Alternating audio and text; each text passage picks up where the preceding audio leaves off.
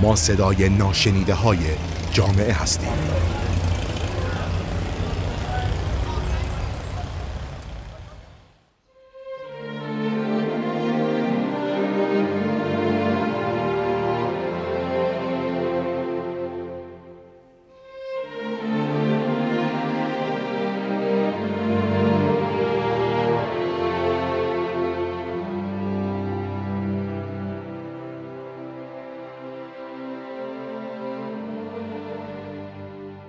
سلام. من مصطفی زیارانی هستم و با قسمت دیگه ای از رادیو اطلس مهمان شما هستم. واسه اینکه با یه تیم دورکار همکاری داشته باشیم باید یه ارتباط موثری باشون برقرار کنیم.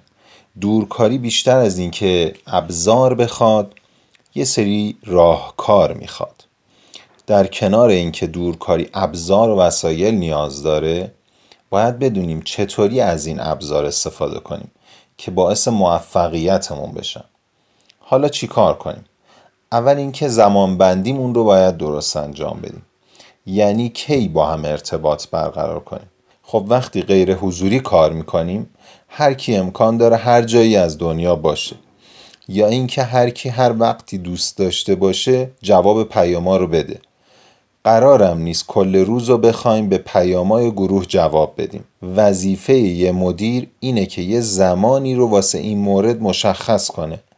مثلا اینکه هر کی کجاست چجور میشه باهاش ارتباط داشت ساعتهای کار تیم چطوریه اگه نتونستین در دسترس باشین چطوری اطلاع بدیم به بقیه درباره مرخصی و مسافرت و تعطیلاتمون چطوری اطلاع بدیم و چیزایی از این قبیل. حرف یا پیامی که می‌خوایم بزنیم می‌تونیم با پیام بفرستیم.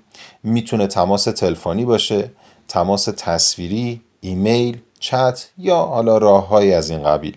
اما باید معلوم کنیم کدوم از این راههایی که عرض کردم خدمتون برامون اولویت دارن.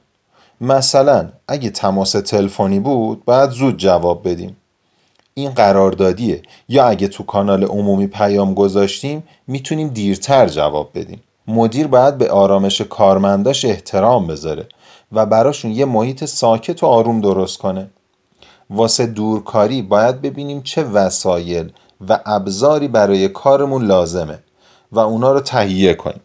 همه باید یه چشمانداز از گروه داشته باشن و بدونن این تیم کارش چطوریه و داره چی کار می‌کنه. بجز کسایی که داخل سازمان فعالن افرادی هم که قرار تازه وارد بشن یعنی استخدامی های جدید یا جذبی های جدید هستن باید بتونن به این اطلاعات دست پیدا کنن تا شرایط کار رو بدونن. هرچی شفافتر با هم ارتباط داشته باشیم قاعدتا خب بهتره. مثلا اگه درباره چیزی شک داریم باید روابطمون رو بیشتر کنیم. خب تو دورکاری جلسه حضوری روزانه وجود نداره. پس یه راه داریم. نوشتن. نوشتن نوشتن. ایده هامونو باید بنویسیم. خب بعضی وقت هم تماس تصویری نیاز.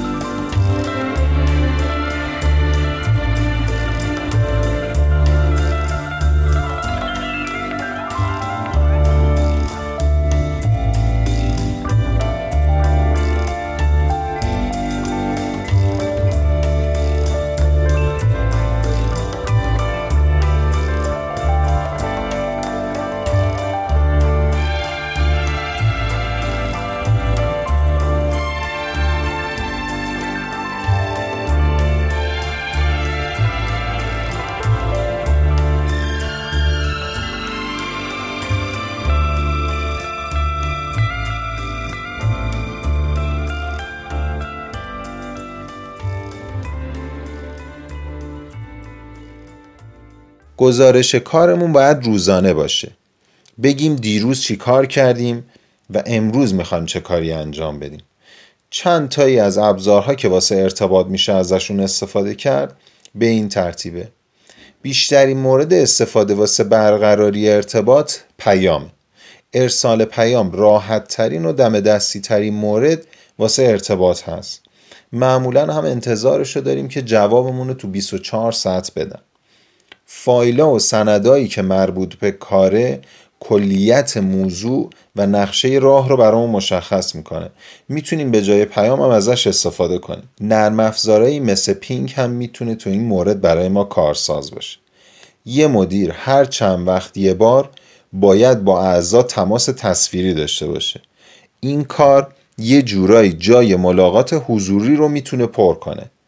اولش می‌تونه هفته یه بار یا هفته دو بار باشه کم کم میشه به ماهی یه بار هم تنزلش بدیم یعنی می‌تونه باز کمتر بشه بعد از اینکه آشنایی ها بیشتر شد.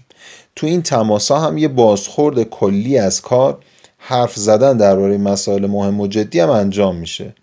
هم خیلی بهتره که این تماس ها با همه افراد با هم و همزمان انجام بشه. یه جور ویدیو کنفرانس باشه که بدونیم یه تیم هستیم و داریم واسه هم برای یه هدف مشخص کار می‌کنیم. دیدار حضوری. روالینه به عنوان یه تیم حداقل سالی یه بار دور هم جمع بشیم. تا هم یه تصویر کلی از آینده سازمانمون داشته باشیم هم دربارهش تصمیم بگیریم هم اینکه یک آشنایی برای کسایی که شاید کمتر با هم بودن ایجاد بشه. اصلا می‌تونیم این زمان رو به تفریح هم بگذرونیم. خیلی از سازمان ها این کار رو انجام میدن.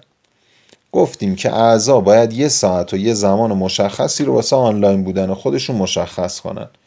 پس باید قبل از اینکه بخوام مرخصی برن یا حتی در دسترس نباشن برای یه مدت طولانی قبلش حتما باید اطلاع بدن و گفتیم یه مدیر بجز ابزار باید نحوه کار با اونا رو هم در نظر بگیره. کل بحث ما تا اینجا خلاصش اینه. مدیر باید انتظارات خودش رو دقیق مشخص کنه نحوه ارتباط رو تعیین کنه و بگه چه پیامی و چجوری ارسال میشه. واسه سکوت و آرامش افرادم ارزش قائل باشه.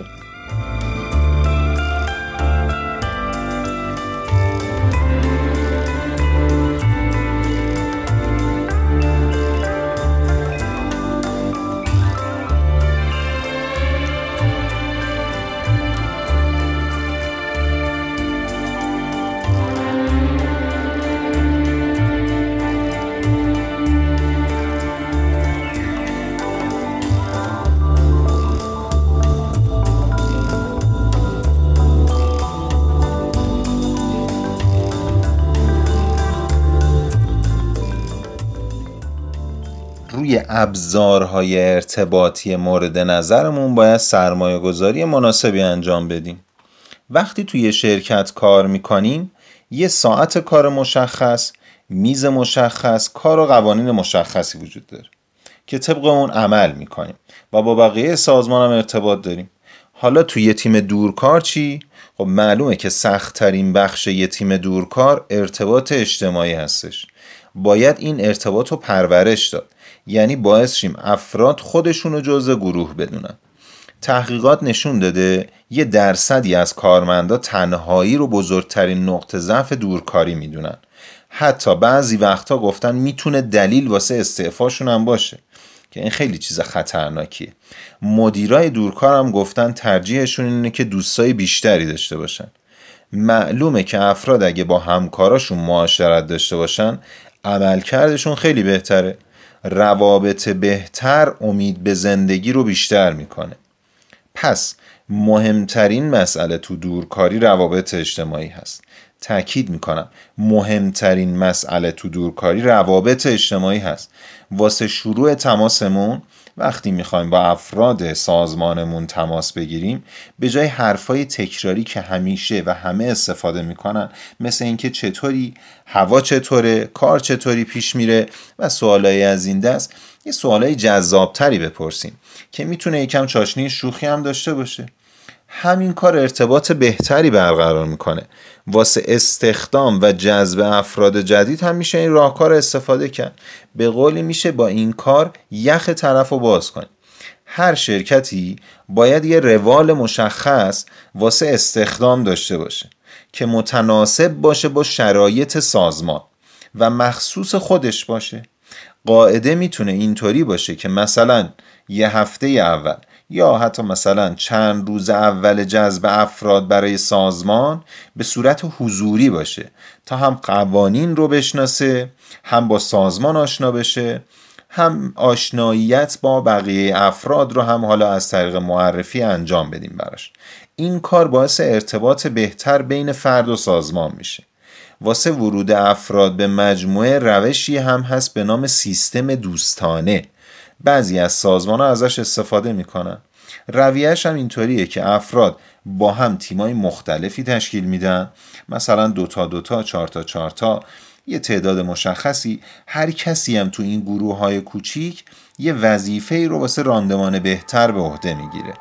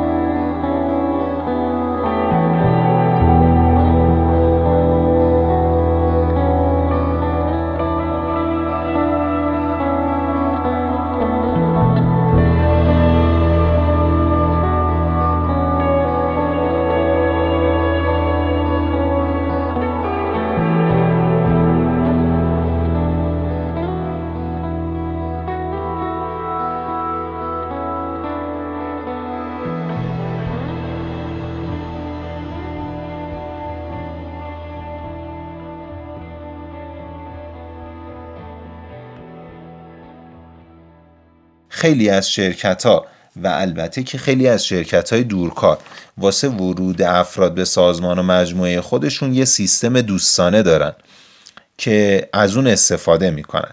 بهش میگن منتور شیپ یه روش سرگرم کننده و جالب برای آشنایی بهتر افراد هست. مثلا می‌تونین هر دفعه چند تا از اعضا رو تصادفی با تماس تصویری به هم ارتباط بدین. هم چیز جالبیه هم سرگرم کننده است هم باعث میشه که همه خودشون رو جزوی خانواده بدونن. در مورد هر مسئله حتی غیر تخصصی یعنی حتی مربوط به کار هم نباشه بحث داشته باشن. این خودش یعنی داریم هدفمند یه رابطه اجتماعی بین اعضامون برقرار می‌کنیم. همین ارتباط باعث میشه افراد رضایت شغلی و تعهد به کار داشته باشن. میشه برای یه ارتباط سازمانی و اجتماعی خوب توی نرم افزار چیزی که الان خیلی زیاده و خیلی استفاده میشه. یه کانال که همه افراد سازمانمون هم داخلش عضو باشن تشکیل بدیم. که البته داخلش گفتگو تبادل مربوط به کار نباشه. اصلا مسئله کاری رو بگیم که داخلش نباید بیان بشه. این باعث میشه فارغ از مسائل کاری یه فضایی برای تفریح و احوال پرسی و حرفای روزمره وجود داشته باشه. همین باعث میشه که افراد رو به هم نزدیکتر کنیم. باید به ملاقات های حضوری که حالا بعضیا بهش میگن دور همی های سازمانی اهمیت بدیم. واسهش سرمایه گذاری کنیم. خیلی از شرکت ها این دور همی رو برای کار کردن کنار هم استفاده می‌کنن ازش. بعضیا برای تنوع و اوقات خوش یعنی برای تفریح ازش استفاده می‌کنن. بعضا هم برای شروع یه پروژه جدید یا شرکت توی کنفرانس که حالا مشتری های اون سازمان هم می‌تونن داخلش باشن از این کارها انجام میدن و ازش استفاده می‌کنن. هدفمون باید این باشه که هر کاری می‌کنیم برای سازمان واسه قوی تر کردن این ارتباط تو گروهمون باشه که بتونیم باعث پیشرفت و اطلاع سازمانمون بشیم.